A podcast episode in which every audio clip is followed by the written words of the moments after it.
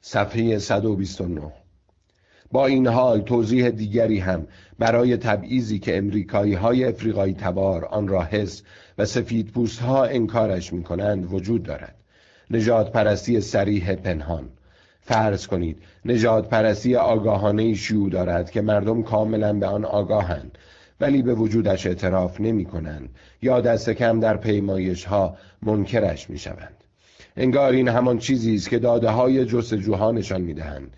هیچ چیز مخفی در جستجو برای جوک کاکاسیاه وجود ندارد. نمی‌توان هم اینطور متصور بود که امریکایی ها واژه کاکاسیاه را به اندازه میگرن و اقتصاددان جستجو کنند ولی نجات پرستی سریح تأثیر چندانی بر امریکایی های افریقایی تبار نگذارد پیش از داده های گوگل سنجه متقاعد کننده برای این خصومت زهراگین نداشتیم اما حالا آن را در اختیار داریم و در موقعیتی هستیم که می توانیم ببینیم این سنجه چه چیزهایی را توضیح می دهد. همانطور که پیشتر اشاره شد این سنجه توضیح می دهد چرا در بسیاری از مناطق جمع کل آرای اوباما در سالهای 2008 و 2012 پایین بود همچنین این سنجه با شکاف درآمدی میان سیاه پوستان و سفید پوستان که اقتصاددانان وجود آن را اثبات کردند همبستگی دارد. به عبارت دیگر در مناطقی که بیشترین جستجوهای نجات پرستانه انجام شده به سیاه پوستان دستمزد کمتری داده می شود و در نهایت می رسیم به پدیده نامزدی دونالد ترامپ در انتخابات ریاست جمهوری. همانطور که در مقدمه طرح شد وقتی نیت سیلور خدای نظرسنجی دنبال متغیر جغرافیایی بود که قوی ترین همبستگی را با حمایت از ترامپ در انتخابات مقدماتی حزب جمهوری خواه در سال 2016 داشته باشد موفق شد. آن را در نقشه نجات پرستی که من ترسیم کرده بودم پیدا کند. متغیر مورد نظر سیلور جستجو برای کاکاسیا ها بود. محققان اخیرا تعصب پنهان علیه سیاه پوسان را در تک تک ایالت های امریکا اندازه گیری کردند. نتایج این تحقیقات به من امکان داد اثر نجات پرستی آشکاری را با سوگیری پنهان مقایسه کنم. نجات پرستی پنهان که با تحلیل جستجوهای گوگل محاسبه شده بود یکی از سوالاتی که بررسی کردم این بود. در هر دو دوره انتخابات اوباما به ریاست جمهوری هر یک از این موارد چقدر به ضررش عمل کردند با استفاده از تحلیل رگرسیون به این نتیجه رسیدم که برای پیش بینی اینکه اوباما در کدام منطقه عمل کرده ضعیفی داشته جستجوهای نجات پرستانه در آن منطقه مسائل زیادی را روشن می کنند. در حالی که عملکرد یک منطقه در آزمون تدایی زمینی چندانی در این راه موفق نیست برای اینکه دیگران را به پژوهش بیشتر در این زمینه ترغیب کنم اجازه دهید گزاره حدسی را مطرح کنم که جان می‌دهد برای آزمودن و سنجیدن. برای تبیین چند و چون تبعیض علیه امریکایی های افریقایی تبار در جامعه امروزمان نمی شود به تحلیل رفتار افرادی اکتفا کرد که حاضر شدند در یک آزمایش علمی شرکت کنند. و ارتباطی ناخداگاه میان کلمات منفی و سیاه پوستان برقرار کنند. بلکه توضیح اصلی در این واقعیت نهفته است که میلیون ها امریکایی سفید پوست به کارها و رفتارهای تعصب آمیزی مانند جستجو برای جوک کاکاسیا ادامه می‌دهند. به نظر می رسد تبعیضی که سیاه در ایالات متحده تجربه می کنند عمدتا از خصومت سریع ولو گاهی پنهان نشأت می‌گیرد. اما احتمالا برای گروه های دیگر تعصب ناخداگاه تأثیر بنیادی تری دارد. مثلا از جستجوهای گوگل برای پیدا کردن شواهدی استفاده کردم که نشان می‌داد بخش دیگری از جمعیت هم تحت تأثیر تعصب پنهان قرار دارند. دختران جوان. شاید بپرسید چه کسی در دلش علیه دختران سوگیری دارد؟ پاسخ شاید عجیب باشد. والدین آنها. جای تعجب ندارد که والدین بچه های کوچک از فکر اینکه ممکن است فرزندشان نبوغ خاصی داشته باشد هیجان زده شوند. در واقع متداول ترین عبارتی که جای خالی را در عبارت آیا بچه دو سالم نقطه چین پر می کند با استعداد است است. اما این سوال در مورد پسرها و دخترها به یک اندازه پرسیده نمی شود احتمال اینکه والدینی از گوگل بپرسند آیا پسرم با استعداد است؟ دو برابر و نیم بیشتر از آن است که بپرسند آیا دخترم با استعداد است؟ والدین هنگام استفاده از واجه های دیگری که مربوط به هوش می شوند هم همین سوگیری را دارند و عبارتی نظیر آیا پسرم نابغه است را جستجو می کنند هرچند ممکن است از به زبان آوردن آن خجالت بکشند آیا والدین بر اساس مشاهده تفاوت میان دخترها و پسرها چون این جستجوهایی می کنند؟ آیا احتمال اینکه پسر بچه ها از کلمات سختری استفاده کنند یا نشانه های عینیتری از استعداد نشان بدهند بیشتر از دختر بچه هاست؟ خیر بلکه این قضیه کاملا برعکس است در سنین پایین دخترها نشان دادند دایره لغات بزرگتری دارند و جملات پیچیده تری می‌گویند. در مدارس امریکا احتمال اینکه دخترها جذب برنامه های پرورش استعداد شوند 9 درصد بیشتر از پسرهاست. باز هم انگار اینطوری است که وقتی والدین نگاهی به دور میز شام میاندازند استعداد پسر بچه ها بیشتر به چشمشان میآید.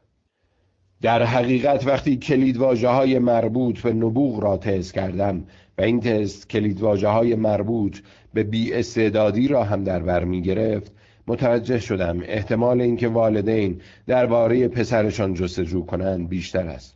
حتی تعداد جستجوهایی مانند آیا پسرم کن ذهن است و آیا پسرم احمق است نیز بیشتر از تعداد چنین جستجوهایی برای دخترهاست اما مشخصا کشیدگی نمودار جستجو برای کلمات مثبت مانند با استعداد و نابغه به سمت پسرها بسیار بیشتر از کلمات منفی مانند کمزن و احمق است.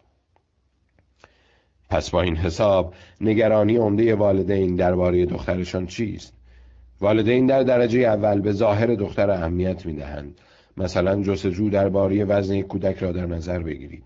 والدین عبارت آیا دخترم اضافه وزن دارد را تقریبا دو برابر بیشتر از آیا پسرم اضافه وزن دارد جستجو می کنند احتمال اینکه والدینی از گوگل بپرسند چطور می توانند دخترشان را وادار به کاهش وزن کنند دو برابر بیشتر از آن است که این سوال را درباره پسرشان مطرح کنند. این سوگیری جنسیتی هم درست مثل قضیه استعداد ریشه‌ای در واقعیت ندارد. حدود دو ممیز هشت درصد دخترها اضافه وزن دارند. در حالی که این رقم برای پسرها سه و نیم درصد است. با وجود اینکه در حالی که این رقم برای پسرها سی و پنج درصد است. با وجود اینکه روی ترازو پسرها سنگین و اثر از دخترها هستند سنگین وزنی دخترها بیشتر به چشم والدین می آید یا موجب نگرانیشان می شود همچنین احتمال اینکه والدین این پرسش را مطرح کنند که آیا دخترشان زیباست یک و نیم برابر بیشتر از آن است که درباره خوشقیافگی پسرشان جستجو کنند و احتمال اینکه بپرسند آیا دخترشان زشت است سه برابر بیشتر از آن است که درباره زشتی پسرشان جستجو کنند. حالا گوگل از کجا باید بدانند یک بچه زیباست یا زشت؟ پرسش دیگری است. در کل به نظر می رسد وقتی والدین درباره پسرشان جستجو می کنند با احتمال بیشتری کلمات مثبت به کار می‌برند. آنها بیشتر مستعد پرسیدن این سوالند که آیا پسرشان خوشحال است تا بپرسند آیا پسرشان افسرده است؟ ممکن است خوانندگان لیبرال فکر کنند این سوگیری ها بیشتر در مناطق محافظه کار کشور رواج دارد. اما شاهدی برای این مدعا پیدا نکردم. در واقع موفق نشدم. رابطه خاصی میان هیچ یک از این سوگیری ها و ترکیب سیاسی و اجتماعی یک ایالت پیدا کنم. هیچ مدرکی هم داله بر این نیست که این سوگیری ها از سال 2004 به بعد که داده های جستجوی گوگل برای اولین بار در دسترس قرار گرفتن کاهش پیدا کرده باشند. به نظر می رسد سوگیری علیه دختران خیلی بیشتر از آنچه تمایل داریم باور کنیم. شایع و ریشهدار است. صفحه 132 تبعیض جنسیتی تنها جایی نیست که ممکن است کلیشه های ذهنی ما درباره تعصب اشتباه باشند. دوشیزه وایکینگ 88 26 ساله است. از خواندن تاریخ و سرودن شعر لذت می‌برد و نقل قولی از شکسپیر را به عنوان امضایش انتخاب کرده است. همه این اطلاعات را از صفحه اطلاعات شخصی و پوست های این فرد روی وبسایت stormfront.org محبوب ترین سایت نفرت پراکنی در امریکا به دست آوردم. همچنین متوجه شدم دوشیزه وایکینگ 88 از مطالب روزنامه‌ای که در آن کار می‌کنم یعنی نیویورک تایمز هم لذت می‌برد. چرا که یک پست پرشور درباره مقاله خاص از نیویورک تایمز نیز نوشته بود. اخیرا صفحه مشخصات ده ها هزار نفر از اعضای استورم فرانت را تحلیل کردم در این صفحات کاربران تایید شده می توانند محل زندگی تاریخ تولد علایق و اطلاعات شخصی دیگرشان را وارد کنند. استورم فرانت را دان بلک رهبر پیشین کوکلاکس کلان در سال 1995 تأسیس کرد. از محبوب ترین گروه های اجتماعی این وبسایت می توان به اتحادیه سوسیالیست های ملی و طرفداران و حامیان آدولف هیتلر اشاره کرد. به گزارش کانتکست طی سال گذشته هر ماه حدود 200 هزار تا 900 هزار امریکایی از این سایت بازدید کردند. گزارش اخیر مرکز حقوقی فقر جنوبی حدود 100 قتل پنج سال گذشته را با اعضای تایید شده اسرانفراند مرتبط می داند. فکرش را هم نمی کردم اعضای اسرانفراند چه کسانی باشند؟ دستکم بر اساس ادعای خود کاربران از تاریخ تولدشان اعضای اسرانفراند عموما جوانند. متوسط سن کسانی که با عضویت سایت در آمدن 19 سال است. افراد 19 ساله چهار برابر بیشتر از 40 ساله ها عضو سایت می شوند درست است که کاربران اینترنت و شبکه های اجتماعی عموما جوان هستند. ولی نه اینقدر جوان. در صفحه اطلاعات شخصی جنسیت فرد مشخص نشده است اما با نگاهی به همه مطالب و صفحه اطلاعات شخصی نمونه تصادفی از کاربران امریکایی متوجه شدم می‌توان جنسیت بیشتر اعضا را تشخیص داد. طبق برآوردهای من حدود سی درصد کاربران استورمفرانت مؤنث هستند. های مونتانا و آلاسکا و آیداهو بیشترین سرانه عضویت در استورمفرانت را دارند. پر واضح است مردم این ایالت ها اغلب سفید هستند.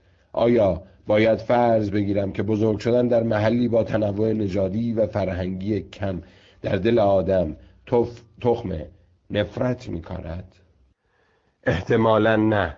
اتفاقا از آنجا که نسبت جمعیت غیر یهودی سفید پوست در این ایالت ها بیشتر است افراد بیشتری وجود خواهند داشت که به صورت بالقوه ممکن است عضو گروهی شوند که به غیر سفید پوست ها و یهودی ها حمله می کنند. در مناطقی که درصد اقلیت ها در آنها بالاتر است درصدی از مخاطبان هدف اسورم فرانت که نهایتا در سایت عضو می شوند نیز بیشتر است این مسئله وقتی بیشتر صادق است که توجهتان را به اعضای 18 ساله یا جوانتر اسورم فرانت معطوف کنید که نمی توانند محل زندگیشان را خودشان تعیین کنند. در این گروه سنی در کالیفرنیا ایالتی که یکی از بزرگترین جمعیت اقلیت ها را دارد میزان عضویت 25 درصد بالاتر از میانگین ملی است. صفحه 134 نام یکی از محبوب ترین گروه های اجتماعی روی وبسایت سورم فرانت این است. در حمایت از یهود ستیزی. جمعیت یهودی هر ایالت امریکا هرچه بیشتر باشد می‌بینیم درصدی از اعضای سایت ساکنان ایالت که عضو این گروه می‌شوند نیز بیشتر است. سرانه عضویت در این گروه در نیویورک ایالتی که بزرگترین جمعیت یهودی را دارد از میانگین ملی بالاتر است. در سال 2001 کاربری به نام DNA 88 عضو استورم شده و خودش را مردی خوشقیافه نجات شناس و یک برنامه نویس اینترنتی سی ساله ساکن نیویورک سیتی معرفی کرده است. در طول چهار ماه بعدی او بیش از دویست مطلب با عناوینی نظیر جنایات یهودیان علیه بشریت و خونبه های یهودی نوشته و مردم را به وبسایت jetch.com راهنمایی کرده که به گفته خودش یک کتابخانه علمی درباره جنایات سهیونیست است. اعضای استورم از اینکه اقلیت ها به زبانهای دیگر حرف می‌زنند و مرتکب جرم و جنایت می‌شوند گله دارند. اما جالب ترین چیزی که دیدم شکایت افراد از رقابتی شدن بازار قرارهای زوجیابی است. مردی که اسمش را از روی ویلیام لیون مکنزی کینگ نخست وزیر سابق کانادا انتخاب کرده که زمانی گفته بود کانادا باید کشوری برای مردان سفید باقی بماند. در پستی در سال 2003 نوشته نمی‌تواند خشمش را از دیدن زنی سفید پوست که طوله دورگی سیاه کریهش را در بغل گرفته و راه می رود کنترل کند. کاربر خانمی با نام غرور سفید 26 که 41 ساله و ساکن لس آنجلس است در صفحه اطلاعات شخصیش نوشته من از زنهای سیاها لاتینها و بعضی وقتها هم آسیایی ها متنفرم. به خصوص وقتی مردم مردها فکر می‌کنند آنها از یک زن سفید پوست جذابترند. البته بعضی تحولات سیاسی هم در این زمینه نقش مهمی دارند. بیشترین افزایش تعداد اعضا در تاریخ اسورم فرانت با فاصله زیاد متعلق به روز 5 نوامبر 2008 است. فردای روزی که باراک اوباما برای اولین بار به ریاست جمهوری رسید با این حال در طول دوره کاندیداتوری دونالد ترامپ اقبال به فرانت افزایش خاصی نداشت و بلافاصله بعد از بنده شدنش در انتخابات تنها رشد کوچکی در تعداد اعضای سایت رخ داد. ترامپ بر موج ملیگرایی سفید سوار شد اما اینجا هیچ مدرکی داله بر اینکه او خود موجی از ملیگرایی سفید را انداخت وجود ندارد. به نظر می رسد انتخاب اوباما سبب گسترش جنبش ملیگرایی سفید شد در حالی که انتخاب ترامپ تأثیر گرفته از این موج گسترده بود. عاملی که ظاهرا هیچ تأثیری در این فرایند نداشته اقتصاد است. هیچ رابطه میان عضویت ماهانه در اسوم فرانت و نرخ بیکاری در هر ایالت وجود ندارد. در ایالت هایی که بیش از دیگران از رکود بزرگ مالی آسیب دیده بودند هیچ افزایش نسبی در تعداد جستجوهای گوگل برای استورم فرانت رخ نداد. اما شاید جالبترین و غافلگیری کننده ترین نکته که در استورم فرانت به چشمم آمد موضوعات مباحث اعضای سایت در تالارهای گفتگو بود. عینا درباره همان موضوعاتی بحث می‌کردند که من و رفقایم هم دربارهشان حرف می‌زنیم. شاید ساده لوحانه به چشم میآید اما تصور می‌کردم ملیگرایان سفید در جهانی متفاوت از دنیای من و دوستانم زندگی می‌کنند. اینطور نیست. آنها گفتگوهای مفصلی در ستایش سریال بازی تاج و تخت داشتند و درباره مزایا و معایب سایت های زوجیابی آنلاین بحث می‌کردند. نکته کلیدی که نشان می‌دهد کاربران سومفرانت در جهانی مشابه دنیای من و رفقایم زندگی می کنند محبوبیت روزنامه نیویورک تایمز در میان کاربران استورم فرانت است. فقط دوشیزه وایکینگ 88 نیست که در سایت نیویورک تایمز چرخ می‌زند بلکه این سایت طرفداران زیادی در میان اعضای استورم فرانت دارد. در حقیقت اگر کاربران استورم فرانت را با افرادی که به سایت خبری یاهو سر می‌زنند مقایسه کنید متوجه می‌شوید. احتمال اینکه اعضای استورم فرانت به نیویورک تایمز dot com سر بزنند دو برابر بیشتر است. چطور ممکن است اعضای این سایت نفرت پراکنی وبسایت لیبرال NYTimes dot com را دنبال کنند؟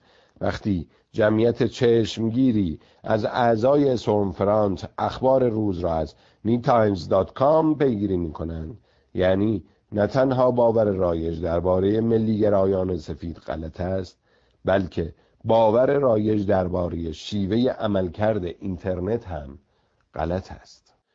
صفحه 136 حقایق درباره اینترنت.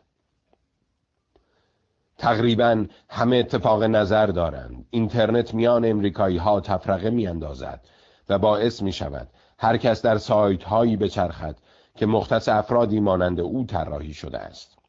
کاس سانستین از دانشکده حقوق دانشگاه هاروارد این وضعیت را چنین توصیف می کند فضای رسانه ما به سرعت دارد به سمتی می رود که مردم خود را به دیدگاه های خودشان محدود می کنند لیبرال ها تقریبا فقط رسانه های لیبرال را می بینند یا می خوانند محافظ کارها رسانه های محافظ کار و نئونازی های رسانه های نئونازی را فقط دنبال می کنند این دیدگاه معقول به نظر می آید به هر حال اینترنت عملا انتخابهای بیشماری در اختیار ما می‌گذارد که می توانیم به واسطه آنها به اخبار دسترسی پیدا کنیم.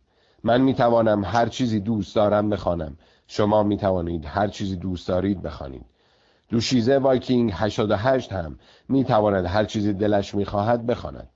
اگر مردم را با وسایل ارتباطیشان تنها بگذارید تمایل دارند سراغ دیدگاههایی بروند که نظرشان را تایید کند. پس اگر اینطور است اینترنت باید افتراق سیاسی شدیدی ایجاد کند. اما در این دیدگاه شایع مشکلی وجود دارد و داده ها می‌گویند این گزاره چندان هم حقیقت ندارد. مطالعی در سال 2011 مدارکی در رد این باور رایج ارائه کرد. این مطالعه را مت جنتسکو و جس شاپیرو دو اقتصاددانی که قبلا کارهایشان را مرور کردیم انجام دادند. جنتسکو و شاپیرو داده های مربوط به رفتارهای اینترنتی نمونه بزرگی از مردم امریکا را جمع آوری کردند. که این مجموعه داده شامل ایدئولوژی افراد طبق ادعای خودشان نیز می‌شد. هر کسی می گفت خودش را بیشتر لیبرال می‌داند یا محافظ کار آنها از این داده ها برای اندازهگیری افتراق سیاسی در اینترنت استفاده کردند برای این کار جنتسکو و شاپیرو آزمایش فکری جالبی اجرا کردند فرض کنید دو نفر از مردم امریکا را تصادفی انتخاب کرده اید که از فضا که از غذا هر دو هم به یک وبسایت خبری سر می‌زنند. احتمال اینکه یکی از آنها لیبرال باشد و دیگری محافظه کار چقدر است؟ به عبارت دیگر لیبرال ها و محافظ کارها چند وقت یک بار در سایت های خبری به یکدیگر بر می‌خورند برای بازتر شدن بحث موقعیتی را فرض کنید که لیبرال ها و محافظ کارها اخبار آنلاینشان را از یک سایت مشترک دریافت نمی کردند. یعنی لیبرال ها منحصرا به وبسایت های لیبرال و محافظ کارها هم فقط به وبسایت های محافظ کار سر می زدند. در این حالت شانس اینکه دیدگاه سیاسی دو امریکایی که وارد یک سایت خبری شدن مخالف هم باشد صفر خواهد بود و می شود نتیجه گرفت که اینترنت کاملا مفترق و از هم جداست و لیبرال ها و محافظ کارها هیچ وقت با هم قاطی نمی شوند. حالا برعکس این حالت را تصور کنید که راه های دسترسی به اخبار لیبرال ها و محافظ کارها هیچ تفاوتی با هم نداشته باشند. یعنی یک لیبرال و یک محافظ کار با احتمالی برابر به سایت خبری مشخصی سر بزنند. در این صورت احتمال تقابل دیدگاه سیاسی دو امریکایی که وارد یک سایت خبری شدهاند تقریبا 50 درصد خواهد بود. در نتیجه اینترنت کاملا در هم آمیخته می شود و لیبرال ها و محافظ کارها کاملا با هم معاشرت پیدا می کنند حالا داده ها چه اطلاعاتی به ما می دهند؟ به گفته جنتسکو و شاپیرو شانس اینکه دو امریکایی که به یک سایت خبری یکسان سر می‌زنند دیدگاه سیاسی متفاوتی داشته باشند حدود 45 درصد است. به بیان دیگر اینترنت بیشتر به در هم آمیختگی کامل نزدیک است تا افتراق کامل. لیبرال ها و محافظ کارها مرتبا روی شبکه اینترنت به یکدیگر برمیخورند برای درک بهتر اهمیت این مسئله که در اینترنت شاهد در همامیختگی هستیم بیایید آن را با افتراق فضاهای سیاسی در دنیای واقعی مقایسه کنیم. تحلیل جنتسکو و شاپیرو را می توان برای طیف وسیعی از تعاملات آفلاین هم به کار برد. شانس اینکه دو عضو یک خانواده دیدگاه های سیاسی مخالف داشته باشند چقدر است؟ دو همسایه چطور؟ دو همکار یا دو دوست چطور؟ جنتسکو و شاپیرو با استفاده از داده های پیمایش اجتماعی عمومی به این نتیجه رسیدن که شانس اینکه دیدگاه سیاسی دو نفر در یک وبسایت خبری مخالف هم باشد بیشتر از احتمال تمام این مثال هاست. احتمال اینکه دیدگاه سیاسی فردی که ملاقات می کنید مخالف دیدگاه سیاسی شما باشد. توضیح جدول. در یک وبسایت خبری 45 ممیز دو درصد. همکار 41 ممیز 6 درصد. همسایه 40 ممیز 3 درصد. عضو خانواده 37 درصد. دوست 34 ممیز 7 درصد. به عبارت دیگر احتمال اینکه در فضای آنلاین به فردی با دیدگاه سیاسی مخالفتان بر بخورید بیشتر از همان احتمال در دنیای واقعی است. چرا اینترنت به اندازه دنیای واقعی دچار افتراق نیست؟ دو عامل وجود دارد که افتراق سیاسی را در اینترنت محدود می کند شاید عامل اول کمی دور از انتظار باشد اما حقیقت آن است که تنها چند سایت قدرتمند محدود صنعت خبر اینترنت را در چنبره خود دارند.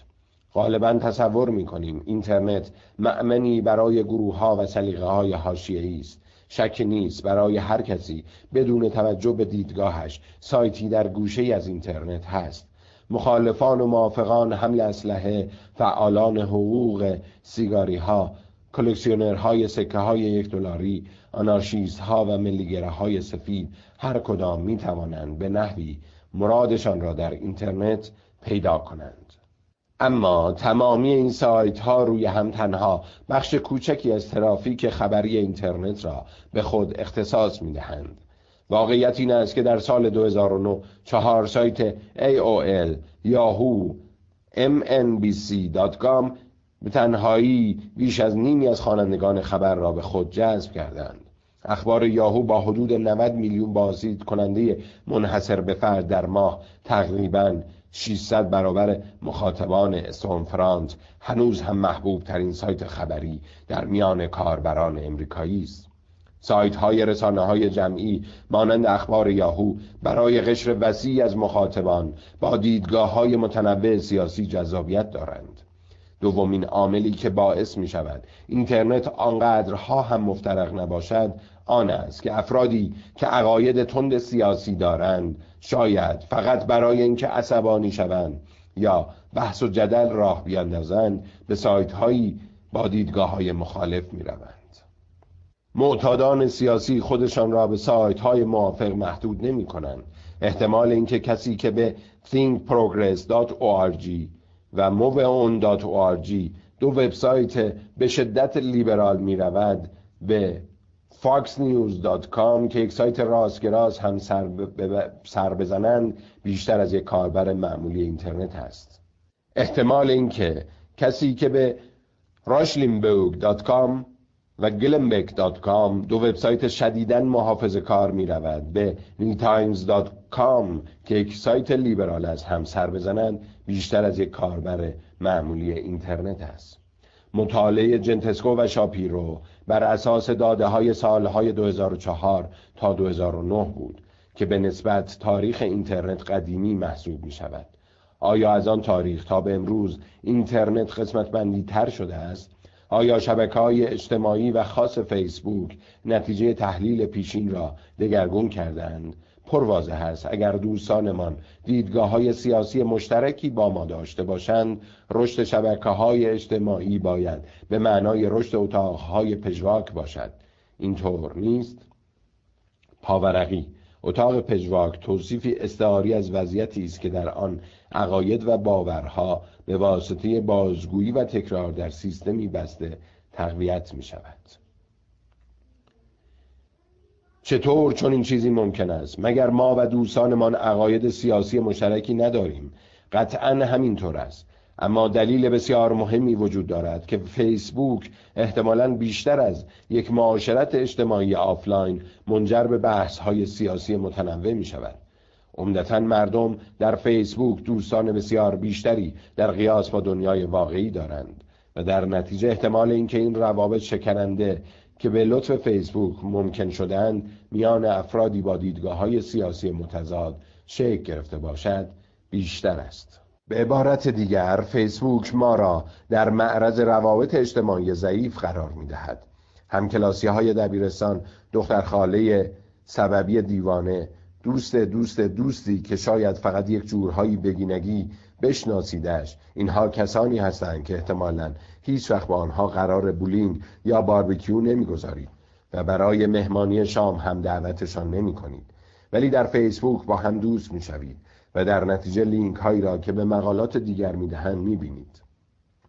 مقالاتی که در غیر این صورت احتمالا هیچ وقت به آنها توجه نمی کردید خلاصان که اینترنت افرادی با دیدگاه های سیاسی متفاوت را گرد هم می آورد یک آدم لیبرال معمولی ممکن است صبحش را با شوهر لیبرال و فرزندان لیبرالش آغاز کند.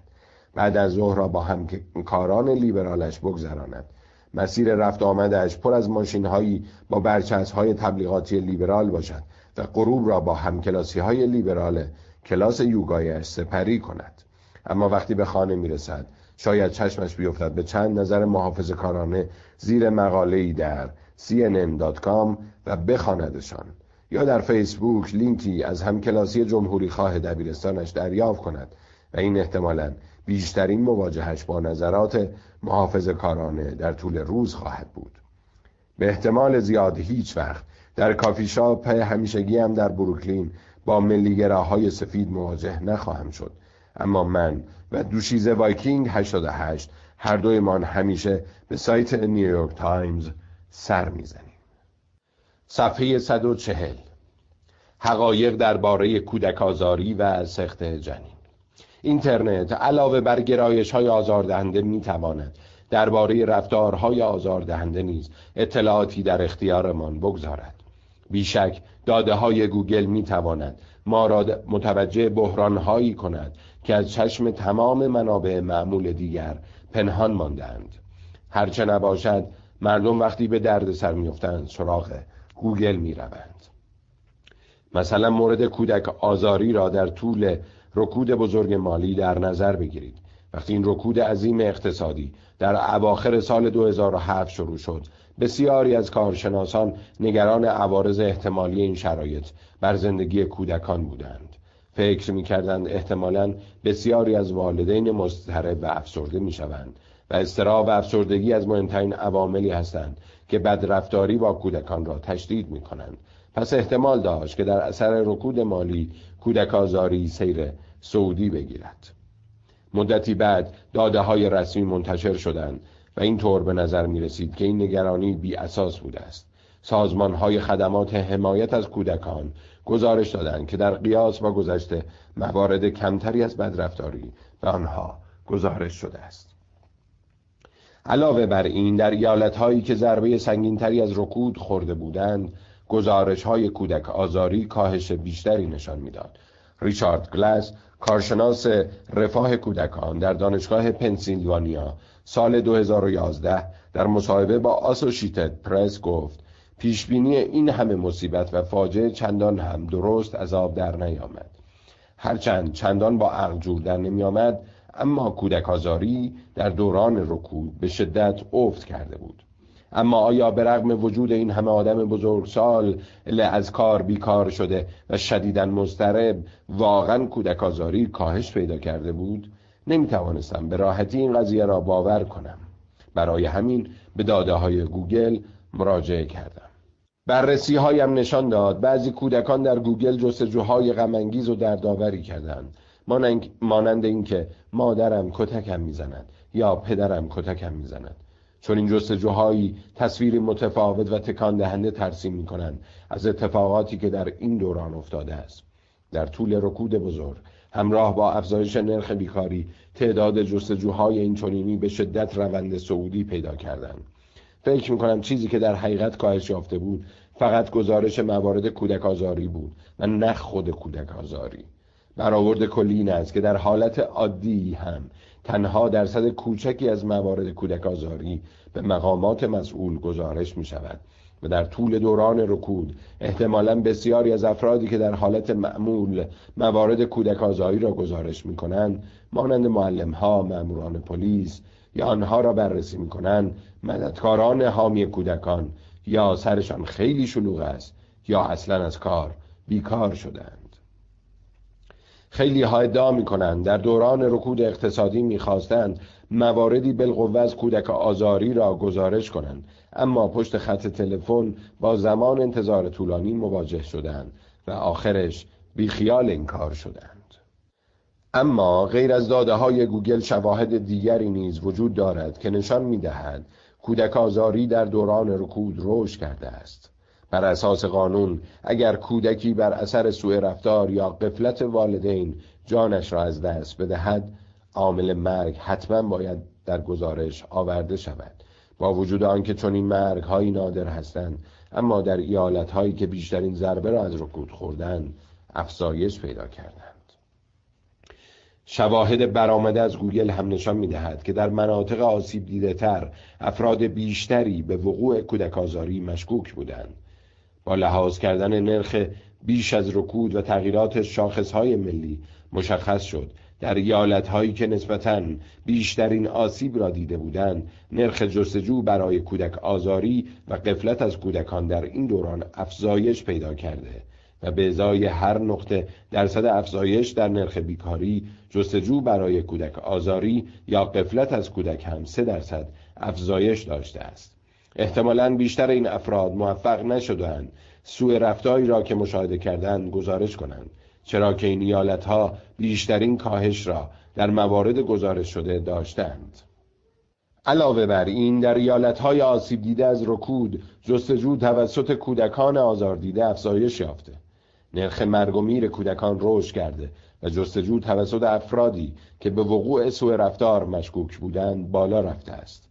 اما گزارش موارد آزار کاهش یافته است. به نظر می رسد رکود باعث آن می شود که کودکان بیشتری به گوگل بیایند. والدینشان آنها را کتک می‌زنند و افراد بیشتری به وقوع کودک آزاری مشکوک شوند. اما مسئولانی که سرشان به شدت شلوغ است متاسفانه وقت کمتری برای رسیدگی دارند. فکر می کنم می توانم با قطیت اعلام کنم که درست است اندازگیری های سنتی این واقعیت را نشان ندادن اما رکود بزرگ مالی وضعیت کودک آزاری را بدتر کرد هر وقت مظلوم می شوم که شاید افرادی خارج از گزارش های رسمی هستند که رنج می‌کشند سراغ داده های گوگل می روم. یکی از مزایای بالقوه این داده های جدید و مهارت تفسیر آنها این است که با کمک آنها می توان به افراد آسیب پذیر یاری رساند که در غیر این صورت احتمالا از چشم مقامات مسئول پنهان میمانند. برای همین وقتی همین اخیرا دادگاه عالی امریکا به بررسی آثار قوانینی پرداخت که اقدام سخت جنین را دشوارتر می کنند سراغ داده های جستجوی گوگل رفتم. احتمال می‌دادم زنانی که تحت تاثیر این قوانین قرار گرفتن شاید دنبال روش های غیر رسمی پایان دادن به حاملگی باشند همینطور هم بود و این جستجوها در ایالت هایی که قوانین محدود کننده سخت جنین داشتند بیشتر از بقیه بود. البته در این مورد داده های جستجو هم مفید هستند و هم مشکل ساز. در ایالات متحده طی سالهای 2015 در گوگل بیش از 700 هزار جستجو برای سقط جنین خانگی صورت گرفته است. اگر بخواهیم مقایسه کنیم در همان سال حدود 3 ممیز 4 میلیون جستجو برای کلینیک سقط جنین انجام شده است. این یعنی درصد زیادی از زنانی که می‌خواهند سقط جنین کنند به اینکه خودشان آن را انجام بدهند فکر کردند زنان در حدود 160 هزار بار با جستجوی عباراتی نظیر خرید آنلاین قرص سقط جنین و قرص سقط جنین رایگان در پی یافتن راه های به دست آوردن قرص سقط جنین از طریق کانال های غیر رسمی بودند. آنها از گوگل درباره سقط جنین با گیاهان دارویی مانند جعفری یا با ویتامین C سوال کردند. نزدیک به چهار هزار جستجو درباره دستورالعمل سقط جنین با چوب لباسی سیمی بوده است. از این تعداد در حدود 1300 جستجو دقیقا عبارت چگونه با چوب لباسی سخت جنین کنم به کار رفته است. چند درصد جستجو هم برای سخت جنین به شیوه شستشوی رحم با مایع سفید کننده و مرسدن به شکم انجام شده است. چه چیزی باعث می شود مردم به سخت جنین خانگی روی بیاورند؟ محل و زمان انجام این جستجوها انگشت اشاره را به سمت یک مقصر احتمالی می گیرد. وقتی دسترسی به سخت جنین رسمی و قانونی دشوار است زنان سراغ روش های غیر رسمی می روند. از سال 2004 تا 2007 میزان جستجو برای سخت جنین خانگی تقریبا ثابت بوده. اما از اواخر سال 2008 و همزمان با بحران مالی و رکود اقتصادی منتج از آن شروع به رشد کرد. این نرخ در سال 2011 جهش بزرگی کرد و به چهل درصد رسید. مؤسسه گاتماکر که یک سازمان حمایت از حقوق باروری است سال 2011 را نقطه شروع سرکوب سخت جنین می‌داند. 92 قانون ایالتی محدود کننده دسترسی به سخت جنین در این سال تصویب شد. در مقام مقایسه در این بازه زمانی در کانادا که حقوق باروری در آن سرکوب نشده هیچ افزایش چشمگیری در جستجو برای سقط جنین خانگی مشاهده نمی شود. ایالتی که بالاترین نرخ جستجوی گوگل برای سقط جنین خانگی را دارد میسیسیپی است. ایالتی با تقریبا سه میلیون نفر جمعیت که در حال حاضر فقط یک کلینیک سقط جنین دارد. در گزارش مؤسسه گاتماکر هشت ایالت از ده ایالتی که بالاترین نرخ جستجوی سخت جنین خانگی را دارند در دو دسته مخالف یا خیلی مخالف سخت جنین طبقه بندی شدند. هیچ کدام از ده ایالتی که پایین ترین نرخ جستجوی سخت جنین خانگی را دارند در هیچ یک از این دو دسته قرار نگرفتند. مسلما نمی‌توانیم تنها از روی جستجوهای گوگل بفهمیم چند نفر از این زنان با موفقیت جنینشان را سخت کردند. اما شواهد نشان می‌دهد احتمالا تعداد زیادی موفق شدند. یک راه معلوم شدن این قضیه این است که داده های تولد را با داده های سخت جنین مقایسه کنیم. در سال 2011 یعنی آخرین سالی که داده های کامل سخت جنین در سطح ایالتی موجود است. سخت جنین قانونی در ایالت هایی که تعداد محدودی کلینیک سخت جنین داشتند بسیار کمتر است. ده ایالت دارای بیشترین تعداد سرانه کلینیک سقط جنین لیستی شامل نیویورک و کالیفرنیا را با ده ایالت دارای کمترین تعداد سرانه کلینیک سقط جنین لیستی شامل میسیسیپی و اوکلاهاما مقایسه کنید. زنان ساکن ایالت هایی که کمترین تعداد کلینیک را دارند 45 درصد کمتر سقط جنین قانونی داشتند. یعنی 11 سخت جنین کمتر به ازای هر هزار زن 15 تا 44 ساله. البته زنان ساکن این ایالت ها زایمان های بیشتری هم داشتند. ولی این تفاوت آنقدر زیاد نیست که تعداد کمتر سخت جنین را پوشش دهد. در این ایالت ها تنها شش زایمان بیشتر به ازای هر هزار زن در سن باروری وجود داشت. این یعنی ظاهرا در بخشهایی از کشور که در آنها دسترسی به خدمات سخت جنین دشوار است تعدادی بارداری گم شده وجود دارد. منابع رسمی مشخص نمی کنند در بین این ایالت ها چه بلایی بر سر آن پنج زایمان گم شده به ازای هر هزار زن آمده است. اما گوگل سرنخهای بسیار خوبی به ما می دهد. صفحه 144 ما نمی توانیم چشم بسته به داده های دولت اعتماد کنیم. شاید دولت به ما بگوید. کودک آزاری یا سخت جنین کاهش داشتند و سیاستمداران هم این دستاورد را جشن بگیرند. اما ممکن است نتایجی که خیال می کنیم به دست آورده ایم ساخته و پرداخته ایرادات فاحش موجود در روش جمع داده باشند. حقیقت می تواند متفاوت و گاهی بسیار تاریک تر باشد. حقایق درباره دوستان فیسبوک. این کتاب خب درباره کلان داده است اما این فصل بیشتر بر جستجوهای گوگل متمرکز بوده ایم. جستجوهایی که جهانی پیش چشممان عیان می کنند بسیار متفاوت از آنچه واقعیت تلقیش می کنیم با این حال آیا منابع دیگر کلان داده هم اکسیر حقیقت دیجیتال محسوب می شوند؟ واقعیت آن است که بسیاری از منابع کلان داده مانند فیسبوک گاهی اوقات دقیقا برعکس اکسیر حقیقت دیجیتال عمل می کنند درست مانند پیمایش شما در شبکه های اجتماعی هم هیچ علاقه به راست گفتن ندارید. واضح است که در شبکه های اجتماعی بیشتر از پیمایش ها و نظرسنجی ها انگیزه دارید خودتان را خوب نشان دهید و دروغ بگویید.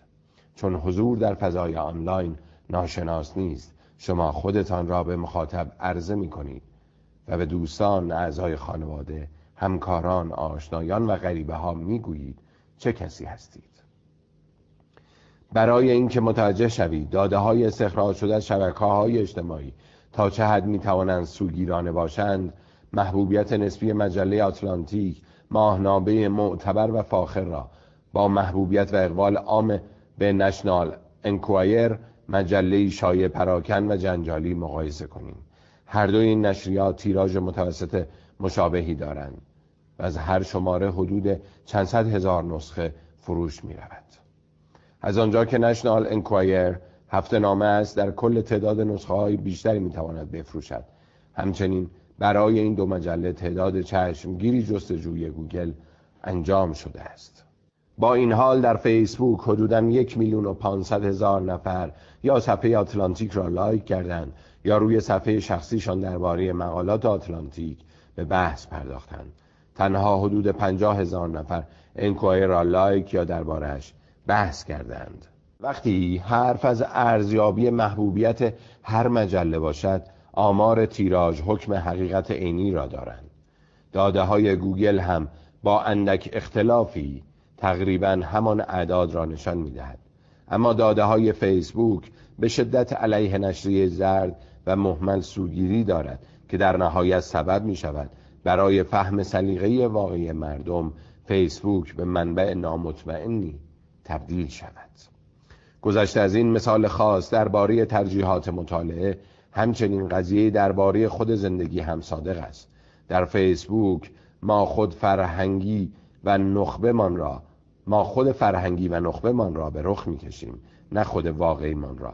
در این کتاب و در حقیقت در این فصل از داده های فیسبوک استفاده می کنیم اما به همین دلیل که گفتم همیشه محتاط بودم.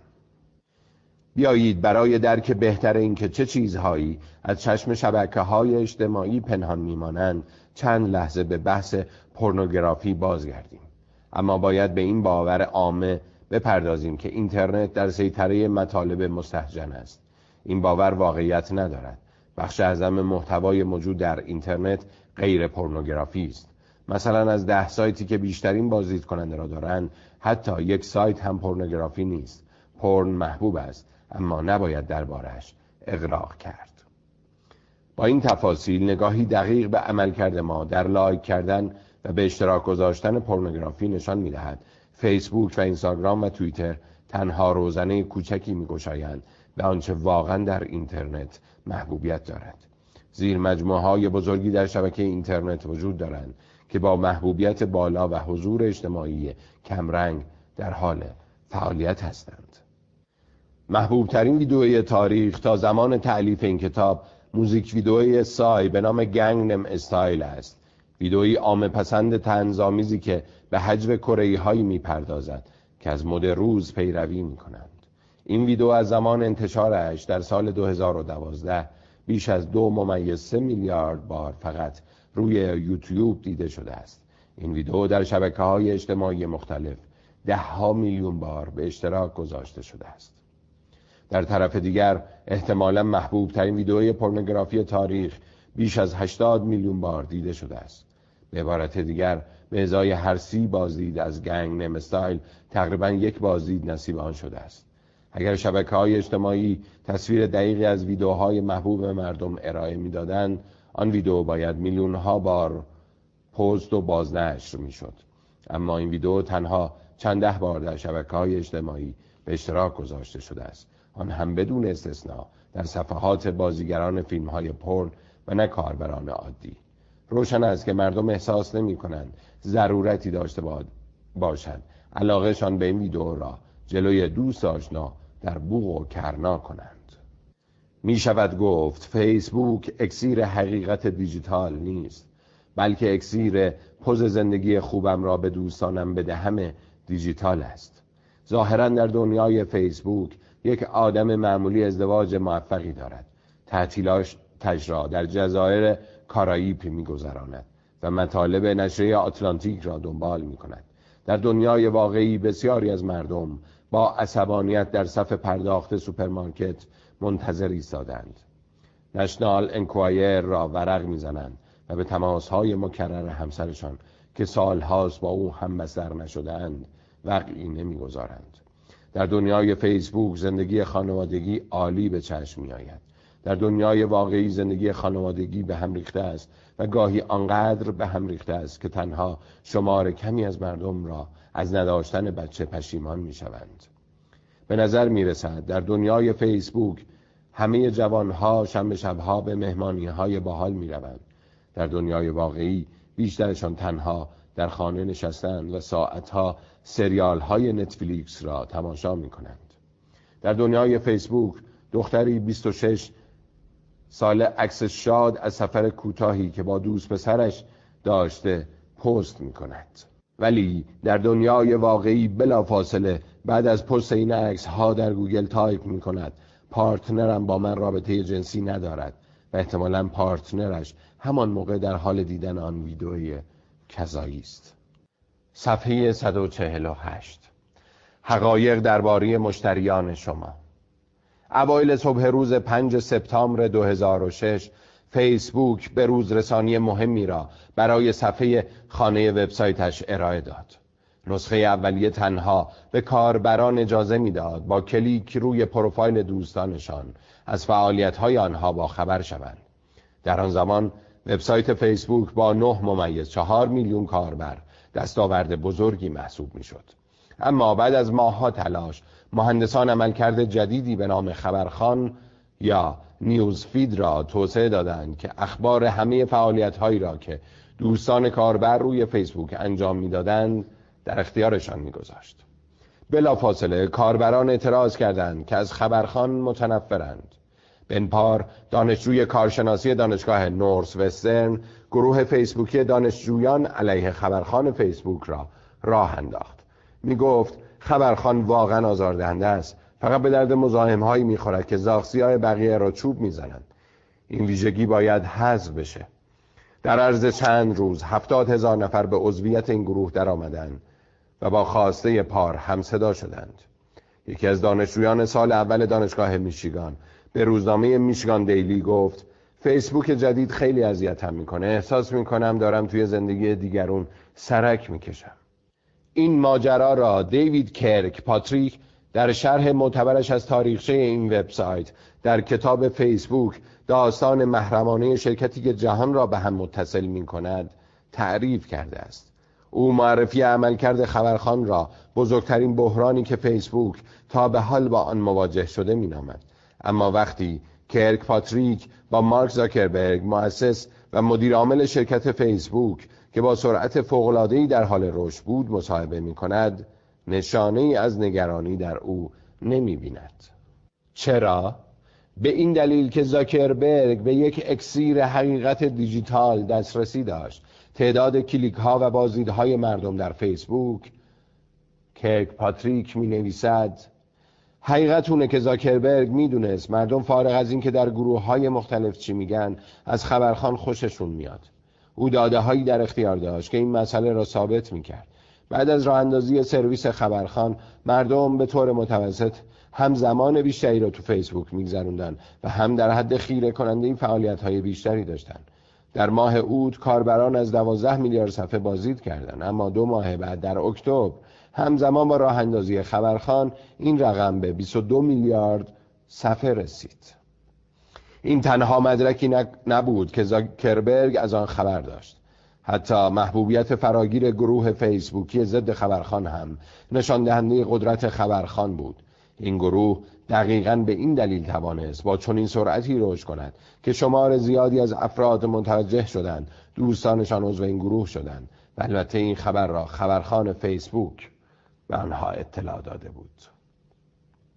به عبارت دیگر همان موقع که مردم در اعتراض همگانی, شرک... همگانی بزرگی شرکت می کردند تا نشان دهند چقدر از دیدن تمام جزئیات زندگی دوستانشان در فیسبوک ناراحتند. دوباره برای دیدن همه جزئیات زندگی دوستانشان به فیسبوک برمیگشتند. عملکرد خبرخان باقی ماند و در حال حاضر فیسبوک روزانه بیش از یک میلیارد کاربر فعال دارد. پیتر تیل یکی از سرمایه گذاران اولیه فیسبوک در کتابش با عنوان صفر تا یک معتقد است بهترین کسب و کارها بر پایه رازها بنا شدند. رازهایی درباره جهان و طبیعت یا رازهایی درباره مردم. همانطور که در فصل سوم بحث کردیم جف سدر به این راز طبیعی دست یافت که اندازه بطن چپ می تواند خبر از عملکرد اسب ها در مسابقات بدهد. شرکت گوگل همین راز طبیعی را کشف کرد که اطلاعات موجود در لینک ها چه قدرتی دارند. تیل رازهایی درباره مردم را اینگونه تعریف می کند چیزهایی که مردم درباره خودشان نمی‌دانند یا چیزهایی که پنهان می کنند چون نمی‌خواهند کسی از آنها با خبر شود. به عبارت دیگر چون این کسب و کارهایی بر پایه دروغهای مردم بنا شدهاند. ممکن است استدلال کنید. کل فیسبوک بر مبنای رازی ناخوشایند درباره مردم شکل گرفته که زاکربرگ در زمان تحصیلش در هاروارد به آن پی برده بود. اوایل سال دوم دانشگاه زاکربرگ برای هم دانشگاهی هایش وبسایتی به نام فیس مش ساخت. فیس مش که از سایت خوشگلمیانه الگو برداری شده بود. عکس های دانشجوهای هاروارد را دو به دو نشان می‌داد و بقیه دانشجوها رأی می‌دادند کدام یکی خوش قیافه تر است. وبسایت همه را از کوره به در برد. روزنامه هاروارد کریسمس در سرمقاله زاکربرگ جوان را به آب ریختن و آسیاب بدترین خلقیات مردم متهم کرد. گروه های اسپانیایی تبار و امریکایی های افریقایی تبار او را به تبعیض جنسیتی و نجات پرستی متهم کردند. با این همه پیش از آنکه مسئولان هاروارد دسترسی اینترنت زاکربرگ را قطع کنند یعنی تنها چند ساعت بعد از شروع به کار سایت 450 نفر سایت را دیده و 32 هزار بار به تصاویر مختلف رأی داده بودند. زاکربرگ به راز مهمی پی برد. مردم ممکن است درباره چیزی ادعای انزجار کنند. حتی روی آن برچسب مستحجم بزنند و آن را نکوهش کنند. اما با تمام این حرفها رویش کلیک می کنند صفحه 150 زاکربرگ نکته دیگری را هم فهمید. همه مدعی جدیت، مسئولیت و احترام به حریم شخصی دیگران هستند. ولی مردم و حتی دانشجویان هاروارد علاقه زیادی دارند که افراد را بر اساس ظاهرشان قضاوت کنند. این راز را بازدیدها و رأیهای دانشجوها برای زاکربرگ برملا کرد. بعد از آنکه معلوم شد فیسمش بیش از اندازه بحث برانگیز است از این دانش که مردم چقدر به ویژگی های سطحی دیگرانی که کم و بیش می‌شناسند علاقه نشان می‌دهند در پایگذاری موفقترین کمپانی نسل خودش بهره برد. نتفلیکس هم در اوایل راه اندازیش درس مشابهی یاد گرفت. به کاری که مردم می‌کنند اعتماد کن نه به چیزی که می‌گویند.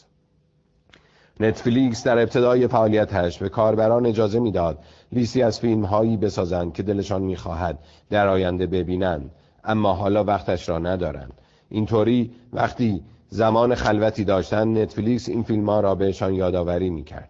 با وجود این نتفلیکس در داده هایش به موضوع عجیبی برخورد. کاربران لیستشان را پر می‌کردند از فیلم های جور و جور. اما روزهای بعد وقتی نتفلیکس این لیست را بهشان یادآوری می‌کرد به ندرت روی آنها کلیک می‌کردند. مشکل کجا بود؟ وقتی از کاربران پرسیده می‌شد در چند روز آینده چه فیلم هایی می‌خواهند ببینند لیستشان را پر می‌کردند از فیلم های آرمانگرا و فرهنگی مثل مستندهای سیاسفی جنگ جهانی دوم یا فیلم های غیر امریکایی جدی. با این حال بعد از چند روز هنوز هم دلشان می‌خواست همان فیلم هایی را ببینند که معمولا سراغشان می‌روند. کمدی های آبکی یا فیلم های رومانتیک مردم مدام و هر روز به خودشان دروغ می‌گفتند. در پاسخ به این تناقض نتفلیکس دیگر از مردم نپرسید در آینده چه فیلم هایی می‌خواهند ببینند. در عوض بر مبنای میلیون ها کلیک و بازدید کاربران مشابه الگوریتمی ساخت. با فهرستی به پیشواز اعضای سایت می آمد که پر شده بود از فیلم هایی که کلان داده ها پیشنهاد داده بودند. نه آن فیلم ها که مردم قبلترها ادعا کرده بودند دوست دارند ببینند. نتیجه آن شد که افراد به دفعات بیشتری وارد سایت شدند و فیلم های بیشتری نگاه کردند. به قول خاویر آماتریان متخصص سابق داده در نتفلیکس باید گفت الگوریتم ها شما را بهتر از خودتان می‌شناسند. دوستان عزیز برای این بخشی که خونده شد یک جدول اینجا هست که title این جدول هست ارزش بینظیر بی به حرفهای مردم. این جدول در سه بخش تقسیم بندی شده. بخش اول چیزی که مردم می‌گویند. بخش دوم واقعیت. و بخش سوم نتیجه بلفل من در هر بخشی که می‌خونم تایتل اون رو هم می‌خونم. چیزی که مردم می‌گویند. دوست ندارند در زندگی دوستانشان سرک بکشند. واقعیت. تقریبا در دنیا چیزی را بیش از این دوست ندارند که از تمام کارهای دوستانشان سر درآورند و قضاوتشان کنند. نتیجه بلفل. ارزش دارایی مارک زاکربرگ بنیانگذار فیسبوک 55 ممیز دو میلیارد دلار است. چیزی که مردم می‌گویند. دوست ندارند محصولاتی بخرند که در کارگاه های بهرهکشی تولید شده. واقعیت. محصولاتی زیبا با قیمت خوب می‌خرند. نتیجه بلفل. ارزش دارایی فیلنایت بنیانگذار نایک 25 ممیز 4 میلیارد دلار است. چیزی که مردم می‌گویند. دوست دارند صبحها اخبار گوش کنند واقعیت دوست دارند صبحها داستانهایی درباره رابطه کوتوله ها با بازیگران پرن بشنوند. نتیجه بلفل. ارزش دارایی هاواردستون 50 میلیون دلار است. چیزی که مردم می‌گویند. هیچ علاقه به خواندن کتابی درباره ساد و مازوخیزم و فتیش ارباب و بردگی ندارند. واقعیت. دوست دارند کتابی درباره فتیش ارباب بردگی میان دانشجوی جوان و تاجری پولدار را بخوانند. نتیجه بلفل.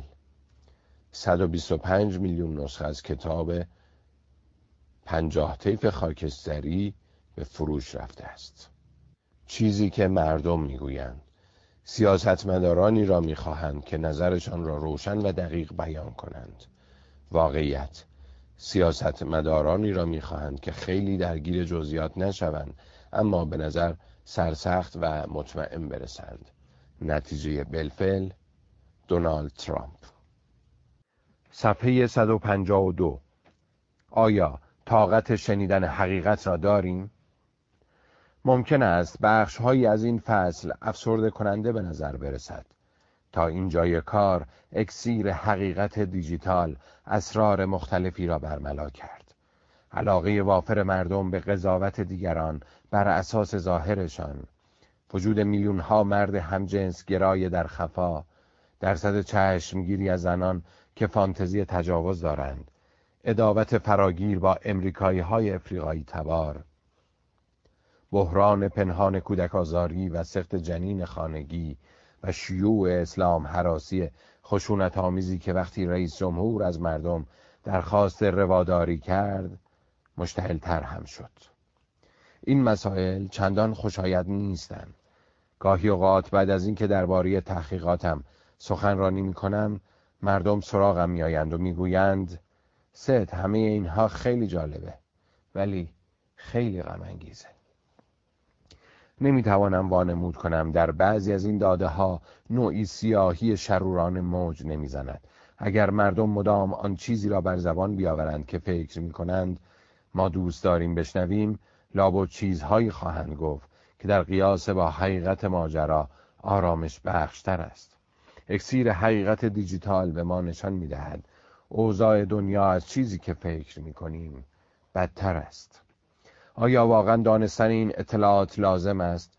احتمالا وقتی به واقعیات موجود در جستجوهای گوگل داده های پورن و اینکه چه کسی روی کدام لینک کلیک می کند پی می‌برید با خودتان نمی‌گویید عالیه حالا می‌تونیم بفهمیم واقعا کی هستیم. در عوض احتمالا فکر می‌کنید چه افتضاحی. حالا می‌تونیم بفهمیم واقعا کی هستیم. اما بجز مارک زاکربرگ یا افراد دیگری که دنبال جذب کلیک و مشتری بیشتر هستند حقیقت به ما کمک می کند این دانش می تواند لاقل از سه طریق موجب بهتر شدن زندگی من شود. فایده اول اکسیر حقیقت دیجیتال پی بردن به اینکه در تشویش خاطر و رفتارهای شرماور تنها نیستیم خودش موجب آسودگی خیال می شود اینکه بدانید های دیگری هم مثل شما درباره بدنشان تشویش خاطر دارند آرامش بخش است. احتمالا برای افراد زیادی به خصوص کسانی که رابطه جنسی چندانی ندارند دانستن اینکه کل مردم دنیا مثل خرگوش مدام در حال جفتگیری نیستند آرامش بخش است. احتمالا برای پسر دبیرستانی اهل میسیسیپی که از بازیکن خط حمله تیم فوتبال مدرسه خوشش میآید هم. دانستن این نکته ارزشمند است. که به رغم شمار اندک مردان آشکارا هم جنسگرایی که در شهرش زندگی می کنند کسانی هم هستند که مثل او باشند. جستجوهای گوگل می توانند ثابت کنند شما تنها نیستید که اینجوری فکر می کنید یا این سوالی دارید. ممکن است در دوران مدرسه آموزگاری خواسته باشد. اگر سوالی دارید دستتان را بلند کنید و سوالتان را بپرسید. چون اگر شما گیج شده اید ممکن است دیگران هم گیج شده باشند. شاید شما هم مثل من بی توجه به نصیحت معلم از باز کردن دهانتان ترسیده و ساکت سر جای خودتان نشسته باشید. احتمالا با خودتان فکر کرده اید. سوالتان خیلی احمقانه است. در حالی که دیگران سوالات عمیقتری می‌پرسند داده های بینام و تجمیع گوگل می توانند یک بار دیگر برای همیشه به ما ثابت کنند چقدر آموزگارمان حق داشته است سوالات ابتدایی و نسبتا سطحی فراوانی هستند که به ذهن افراد دیگر هم خطور می کند. مثلا برترین پرسش هایی را که امریکایی ها در طول سخنرانی سالانه وضعیت عمومی کشور اوباما در سال 2014 جستجو کردن در نظر بگیرید.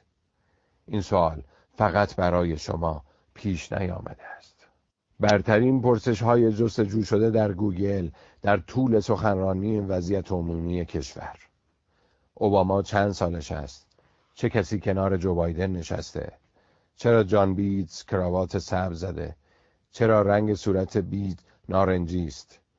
شاید با خواندن این سوالات فکر کنید اینها آبروی دموکراسی را می‌برند. توجه به رنگ پوست یا کراوات فلان آدم در حین محتوای سخنرانی رئیس جمهور وجهه خوبی از ما به نمایش نمی‌گذارد.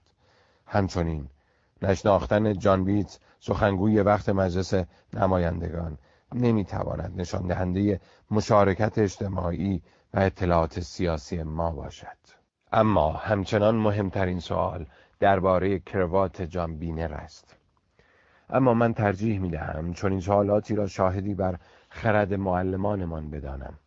اینها سوالاتی هستند که چون بچگانه به نظر می رسند مردم معمولا مطرحشان نمی کنند اما افراد زیادی برایشان سوال پیش می آید و آنها را در گوگل جستجو می کنند در حقیقت معتقدم کلان داده می تواند نسخه قرن 21 کمی این ضرور مسئله آموزنده باشد. هیچ وقت درونت را با بیرون دیگران مقایسه نکن. نسخه جدید این زبان زد می تواند چیزی شبیه این باشد. هیچ وقت. جستجوهای گوگل خودت را با پست های شبکه های اجتماعی دیگری مقایسه نکن. مثلا توصیفاتی را که افراد روی شبکه های اجتماعی از شوهرشان ارائه می کنند با داده های جستجوهای بینام مقایسه کنید. توضیح جدول. برترین عباراتی که افراد در توصیف شوهرشان به کار می‌برند. جدول دارای دو بخش است. پست های شبکه های اجتماعی بخش دوم جستجو. پست های شبکه های اجتماعی بهترین جستجو شده است هم گرا. پست های شبکه های اجتماعی بهترین دوستم جستجو عوضی. پست های شبکه های اجتماعی فوقلاده جستجو فوقلاده پست های شبکه های اجتماعی عالی ترین جستجو حساب خورد کن. پست های شبکه های اجتماعی با نمک جستجو بدجنس از آنجا که ما پست های شبکه های اجتماعی دیگران را می‌بینیم اما به جستجوهای آنها دسترسی نداریم معمولا. در تعداد زنانی که فکر می‌کنند شوهرشان بهترین عالیترین و بانمک هستند اغراق می‌کنیم. همچنین غالبا تصور می‌کنیم جمعیت قلیلی از زنان فکر می‌کنند شوهرانشان عوضی اعصاب کن و بدجنس هستند. با تحلیل داده های تجمیعی و بینام متوجه می‌شویم این تنها ما نیستیم که فکر می‌کنیم ازدواج و زندگی مشقت بار است. و شاید میبایست بیاموزیم از این به بعد جستجوهایمان را با پست های شبکه های اجتماعی دیگران مقایسه نکنیم فایده دوم اکسیر حقیقت دیجیتال ما را از وجود افرادی که زجر می‌کشند مطلع می کند. کمپین حقوق بشر از من دعوت کرده است تا در آموزش مردان چند ایالت در مورد امکان آشکارگری گرایشات همجنس گرایانشان همکاری کنم. آنها به دنبال راهی هستند که از داده های بینام و تجمیعی جستجوهای گوگل کمک بگیرند تا بتوانند تصمیم بگیرند منابعشان را در کجا متمرکز کنند. به همین ترتیب چندین مؤسسه خدمات حمایت از کودکان با من تماس گرفتند تا بفهمند در کدام بخش های کشور تعداد واقعی موارد کودک آزاری با موارد ثبت شده تفاوت فاحشی دارد.